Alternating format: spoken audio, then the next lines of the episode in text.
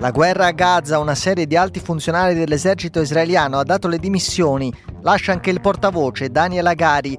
Questioni professionali e personali, dicono i media di Tel Aviv. La notizia mentre i negoziati per una tregua si complicano a pochi giorni dall'inizio del Ramadan. Netanyahu non ha inviato la sua delegazione in Egitto e accusa Hamas. Non vuole fornire la lista degli ostaggi ancora in vita. Stati Uniti, primo successo per Nikki Haley che vince le primarie repubblicane a Washington, ma Donald Trump ha lo stesso la nomination in tasca. Domani il Super Tuesday potrebbe incoronarlo ufficialmente come sfidante di Biden.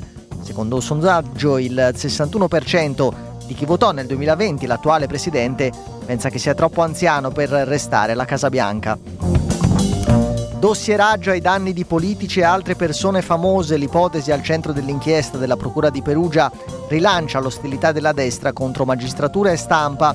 Il principale indagato è il tenente della finanza Pasquale Striano, accusato di centinaia di accessi illeciti a banche dati riservate. In Abruzzo, ultima settimana di campagna per le regionali, domani Meloni sarà a Pescara per un comizio con Salvini e Tajani. La Presidente del Consiglio vuole evitare una nuova sconfitta dopo quella clamorosa in Sardegna. Buongiorno, il giornale radio delle 7.30. La guerra a Gaza, una serie di alti funzionari dell'esercito israeliano ha annunciato le dimissioni. Tra loro c'è il portavoce delle forze militari, Daniel Agari. Lo riportano i media israeliani che definiscono insolita un'uscita dall'esercito di tale portata nel pieno della guerra. Si parla di dimissioni dovute a questioni professionali e personali. La notizia arriva mentre i negoziati per una tregua hanno registrato una battuta d'arresto a pochi giorni dall'inizio del Ramadan, domenica prossima. Israele non ha inviato la propria delegazione ai colloqui che si stanno tenendo in Egitto, accusando Hamas di non voler fornire la lista degli ostaggi ancora in vita. Intanto, contro il parere del primo ministro Netanyahu, oggi il membro del gabinetto di guerra Benny Gantz sarà ricevuto a Washington da Kamala Harris.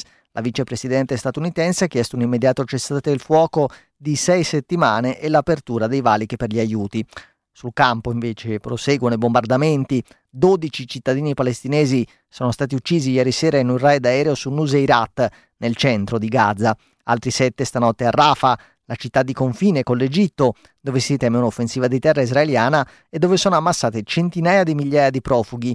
Ilaria Masieri della ONG Tardesom farà parte di una delegazione che in queste ore è attesa proprio a Rafa.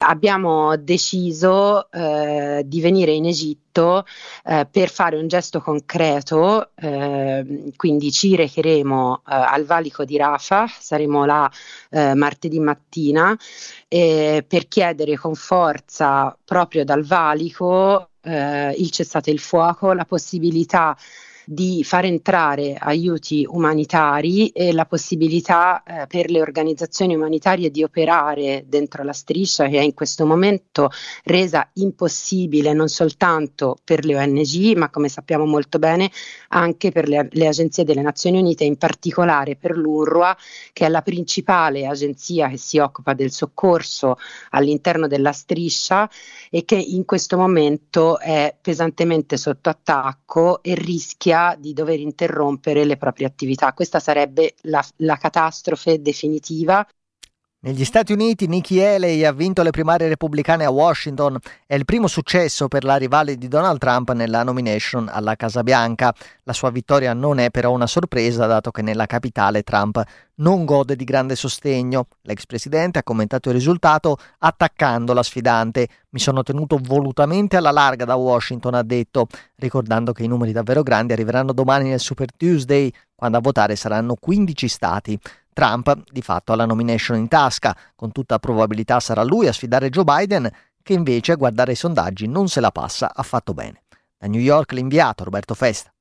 La settimana comincia male per Joe Biden.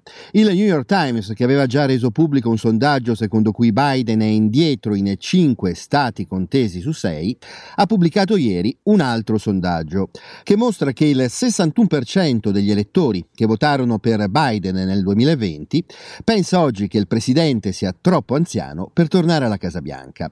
È un dato devastante per i democratici perché i dubbi sulla rielezione di Biden non vengono dai rivali repubblicani, dai media conservatori, ma dal suo elettorato, che quindi a novembre potrebbe avere più di un dubbio a rivotarlo. La settimana politica che si apre qui negli Stati Uniti è ovviamente dominata dal Super Tuesday domani, in cui 15 stati, tra questi California, Texas, Minnesota e Virginia, votano per le primarie.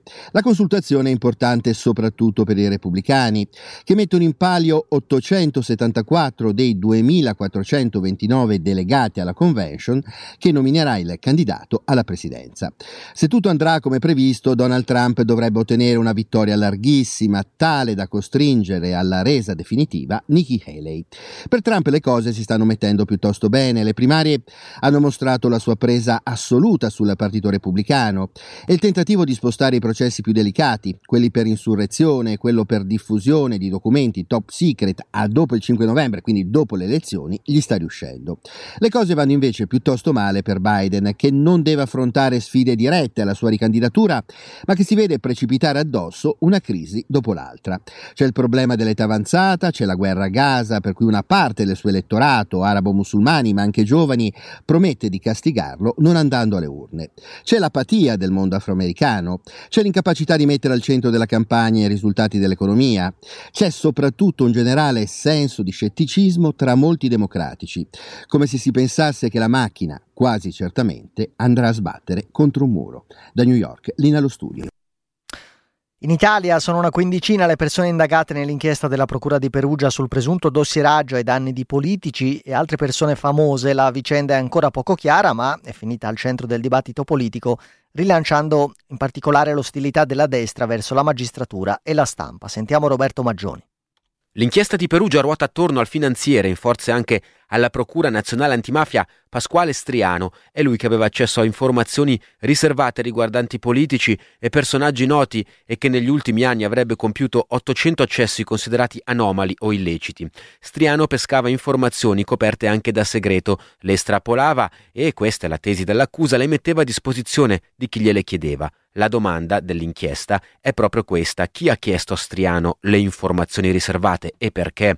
Tra loro ci sono ad esempio tre giornalisti del quotidiano Domani, ma ci sarebbero anche investigatori privati, faccendieri, chi altro?